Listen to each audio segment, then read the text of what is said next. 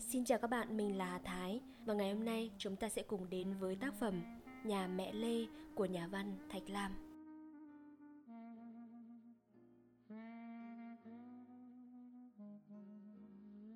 Đoàn thôn là một cái phố chợ tồi tàn gần ngay một huyện lỵ nhỏ ở trung tâm.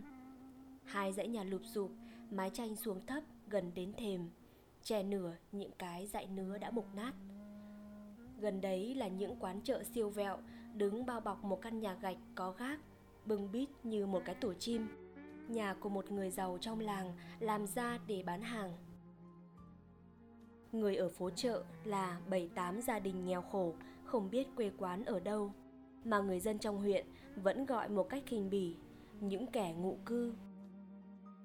Họ ở những đâu đến đây kiếm ăn trong mấy năm trời, làm đói kém, làm những nghề lặt vặt người thì kéo xe, người thì đánh dậm hay làm thuê, ở mướn cho những nhà giàu có trong làng. Người ta gọi mỗi gia đình bằng tên người mẹ, nhà mẹ Hiền, nhà mẹ Đối, nhà mẹ Lê. Những gia đình này đều giống nhau ở chỗ, cùng nghèo nàn như nhau cả. Nhà mẹ Lê là một gia đình, một người mẹ với 11 người con. Bác Lê là một người đàn bà quê chắc chắn và thấp bé, da mặt và chân tay răn reo như một quả chám khô. Khi bác mới lên phố, ai ai cũng chú ý đến đám con của bác. 11 đứa, mà đứa nhớn mới có 17 tuổi, đứa bé nhất hãy còn phải bế chân tay. Mẹ con bác ta ở một căn nhà cuối phố, một căn nhà cũng lụp sụp như những căn nhà khác. Chừng ấy người chen chúc trong một khoảng không rộng độ bằng hai chiếc chiếu, có mỗi một chiếc giường nan đã gãy nát. Mùa rét thì trải ổ rơm đầy nhà, mẹ con cùng nằm ngủ trên đó, trông như một cái ổ chó, chó mẹ và chó con lúc nhúc. Đối với những người nghèo như bác, một chỗ ở như thế cũng tươm tất lắm rồi. Nhưng còn cách kiếm ăn, bác Lê chật vật, khó khăn suốt ngày cũng không đủ nuôi chừng ấy đứa con từ buổi sáng tinh sương, mùa nực cũng như mùa rét, bác ta phải trở dậy để đi làm mướn cho những người có ruộng trong làng. Những ngày có người mướn ấy, tuy bác phải làm vất vả, nhưng chắc chắn buổi tối được mấy bát gạo và mấy đồng xu về nuôi lũ con đói đợi ở nhà. Đó là những ngày sung sướng, nhưng đến mùa rét, khi các ruộng kia đã gặt rồi, cánh đồng chỉ còn trơ cuống dạ dưới gió bấc lạnh như lưỡi dao sắc khía vào da. Bác Lê lo sợ vì không ai mượn bác làm việc gì nữa.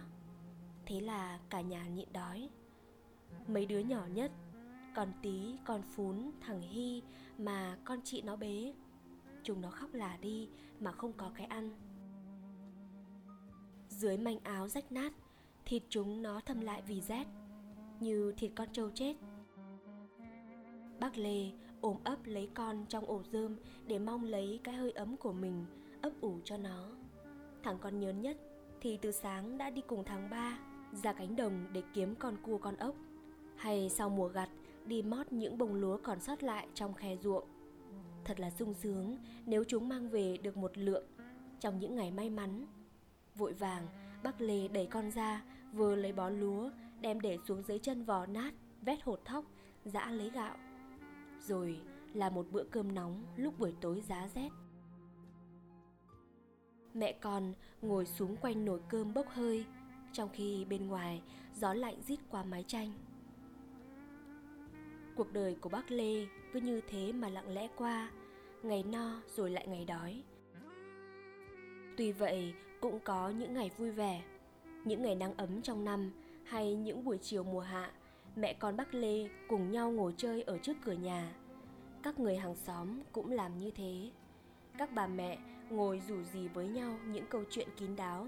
Các trẻ con nô đùa dưới quán chợ, còn các bà già thì ngồi rũ tóc tìm cháy ngoài bóng nắng. Bác Lê đem thằng Hy còn phún ra gọt tóc cho chúng nó bằng một cái mảnh chai sắc. Cả nhà ngồi đan lại cái lờ, còn những đứa khác chơi quanh gần đấy. Trong ngày hè nóng nực, con bác Lê đứa nào cũng lờ đầu. Bác ta bảo là một cái bệnh gia truyền từ đời ông Tam Đại, nên bác lấy phẩm xanh bôi cho chúng nó. Chồng mẹ con bác lại giống một mẹ con đàn gà mà những con gà con người ta bôi xanh lên đầu cho khỏi lẫn người phố chợ vẫn thường nói đùa với bác lê về đàn con đông đúc ấy bác đối kéo xe người vui tính nhất xóm không lần nào đi qua nhà bác lê mà không bảo. Bác phải nhớ, thỉnh thoảng đếm lại con, không quên mất. Bác lê bao giờ cũng trả lời một câu, mất bớt đi cho đỡ tội. Nhưng mọi người biết, bác lê quý con lắm. Tuy bác hết sức công bằng, người ta cũng thấy bác yêu thằng hy hơn cả. Nó là con thứ chín và ốm yếu xanh xao nhất nhà. Bác thường bế nó lên lòng hôn hít rồi khoe với hàng xóm. Nội cả nhà, chỉ có nó là giống thầy cháu như đúc. Rồi bác ngồi ôm con, lặng yên một lát, như để nhớ lại chuyện gì đã lâu lắm. Những đêm sáng trăng mùa hạ, cả phố bác trõng ngồi ngoài đường, vì trong nhà cũng nóng như một cái lò và hàng vạn con muỗi vò ve. Dưới bóng trăng, những đá dài đường trông đen và lấp lánh sáng đất hay còn giữ cái nóng buổi trưa và bốc lên một cái mùi riêng lẫn mùi rác bẩn và mùi cát. Mọi người họp nhau nói chuyện, trẻ con nghịch chạy quanh các bà mẹ. Hình như quên cái cảnh khổ sở hèn mọn, ai ai cũng vui vẻ chuyện trò. Tiếng cười to và dài của người lớn xen lẫn với tiếng khúc khích của các cô gái trúng trụm sát nhau. Trong bóng tối người ta nghe thấy tiếng bác hiền nói vang. Tiếng bác đối thuật lại buổi xe kiếm may mắn. Trong một căn nhà đưa ra tiếng võng và tiếng hát lanh lành của bác đôi gái, đã đem hết tiền buổi xe kiếm được của chồng vào hiệu khách, mua một cân táo tàu, rồi nằm võng vừa nhai vừa hát bài chống quân. Ngày xưa có anh trương chi. Mấy năm sau, sự kiếm ăn một thêm khó khăn. Buổi chợ họp không đông đúc như trước và vãn sớm những tiếng nói chuyện trong sương lúc mờ sáng của các người hàng sáo gánh gạo, cứu kịt trên đê để đem xuống huyện bán. Người ta không nghe thấy nữa. Cái đói kém đến chen lấn trong phố chợ. Bác hiền ngày nào cũng gánh hàng đi, rồi lại gánh hàng về. Còn thường thấy bác đối kéo cái xe không làng vàng trong huyện và vợ bác cũng không hay nằm võng hát chống quân nữa bác lê trong lúc ấy đi khắp các nhà trong làng xin làm mướn. Nhưng các nhà có ruộng, không ai mướn. Bác con làm không công, người ta cũng chỉ cho có nửa bát gạo. Đùm bọc về không đủ cho ba đứa con ăn. Những ngày nhịn đói dần dần liên tiếp nhau luôn. Bác lê thấy đàn con ngày một gầy còm. Buổi chiều, bác mệt nhọc chán nản trở về, hỏi thằng cả xem có đánh được ít cá nào không thì nó buồn rầu khẽ lắc đầu. Trả lời rằng, các hồ ao, người ta đã cấm không cho nó thả lờ nữa. Mùa rét năm ấy đến, giá lạnh và gió mưa lầy lội, đàn con bác lê ôm chặt lấy nhau. Rét run trong căn nhà ẩm ướt và tối tăm vì đèn đóm không có nữa. Mấy gia đình ở phố chợ đều đói rét, khổ sở. Nhưng mỗi nhà đều lặng lẽ, âm thầm mà chịu khổ một mình không than thở với láng giềng hàng xóm, bởi vì ai nấy đều biết cũng nghèo khốn như nhau. Một buổi chiều mà đàn con nhịn đói đã suốt buổi, bác lê vá lại mảnh áo rét, gọi đứa cả đến rồi bảo, ở nhà trong các em, tao vào nhà ông bá xem có xin được ít gạo nào không? Ban sáng u đã vào mà người ta có cho đâu. Cậu phúc lại còn bảo hễ u vào nữa thì cậu ấy thả chó ra cắn. Bác lê đáp, nhưng biết làm thế nào, không có thì lấy gạo đâu ra mà ăn.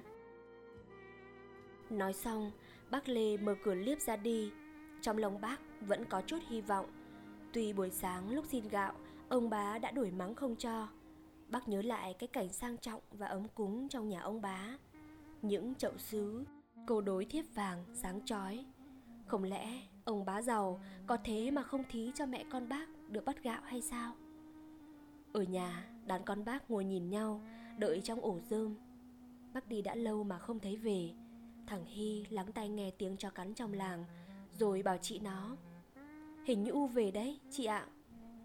Thằng lê đi lại bên cửa liếp, nhìn ra ngoài. Bỗng có tiếng chân người rầm rập. Đến tiếng gọi rồi lũ trẻ thấy bác đối và một người nữa khiêng bác Lê vào trong nhà. Trên bắp chân người mẹ, máu đỏ chảy ròng ròng. Thằng Lê hiểu ngay mẹ nó bị chó ông bá cắn. Bác đối đặt người bị thương xuống chiếu rồi ra đi, sau khi dặn. Bây giờ bác lấy lá lốt mà dịt cho nó cầm máu, chó tây cắn thì độc lắm đấy. Khi bác đi khỏi, lũ trẻ súng quanh lấy mẹ. Thằng Hy vừa miếu máu vừa hỏi. U làm sao thế U? Bác Lê nén cái đau giảng cho con biết. Thật cậu Phúc ác quá. Đã không cho thì thôi, lại còn thả chó ra đuổi. Ta đã chạy mà không kịp, nên nó cắn phải. May gặp bác đối, chứ không biết bao giờ mới Lê được về đến nhà. Bác ngừng nhìn lại đàn con ốm yếu Rồi thở dài Thế là mẹ con biết lấy gì mà ăn cho đỡ đói bây giờ Thằng Hy òa lên khóc. Còn tí cũng khóc theo. Bác Lê giơ tay ra ôm chúng nó vào lòng Rồi nghĩ thương thân phận mình. Bác cũng ứa nước mắt. Đêm ấy Bác Lê lên cơn sốt. Những cái dùng mình lạnh lẽo Nối nhau lướt trên da bác. Mảnh chiếu rách không đủ đáp ấm thân. Trong lúc mê sảng, Bác Lê tưởng nhớ lại cuộc đời mình từ lúc còn bé đến bây giờ chỉ toàn những ngày khổ sở, nhọc nhằn. Cái nghèo nàn không biết từ bao giờ đã vào nhà bác. Lúc sinh ra, bác đã thấy nó rồi và từ đấy nó cứ theo liền bác mãi. Nhưng giá cứ có người mướn đi làm thì cũng không đến nỗi. Bác nhớ lại những buổi đi làm khó nhọc những lúc vui vẻ được lĩnh gạo về cho con những bữa cơm nóng mùa rét những lúc thằng hy và con tí vui đùa rằng co chiếc bánh bác mua cho chúng. Rồi đến những ngày đi mót lúa mỏi lưng trên đồng, nhặt những bông lúa thơm, những lúc vò lúa dưới chân. Bác lê nhớ lại cảm giác vui mừng khi thấy cạnh bông lúa sắc sát vào da thịt. Đấy còn là những ngày no đủ. Rồi đến những hôm buổi chợ vắng, những ngày nhịn đói như hôm nay, bác mơ màng, thấy vàng son trói lọi trong nhà ông bá thấy nét mặt gian ác và tinh nghịch của cậu phúc. Con chó tây nhe nanh trồm lên. Trời ơi, sao tôi khổ thế này? Tiếng kêu thất thanh của bác làm giật mình lũ trẻ. Chúng nó ngồi dậy đưa mắt sợ hãi nhìn người mẹ. Hai hôm sau, bác lê lại lên cơn mê sảng, rồi chết. Người trong phố chợ gom góp nhau, mua cho bác một cỗ ván mọt, rồi đưa giúp bác ra cánh đồng, chôn vào bãi tha ma nhỏ ở đầu làng. Khi trở về, qua căn nhà lạnh lẽo, âm u, họ thấy mấy đứa con nhỏ của bác lê ngồi ở vỉa hè. Còn tí đang dỗ cho thằng hy nín khóc, nói dối rằng mẹ nó đi một lát sẽ về. Nhưng họ biết rằng bác lê không trở về nữa, và họ thấy một cái cảm giác lo sợ đè nén lấy tâm can họ. Những người ở lại, những người còn sống mà cái nghèo khổ cứ đeo đuổi mãi không biết bao giờ dứt.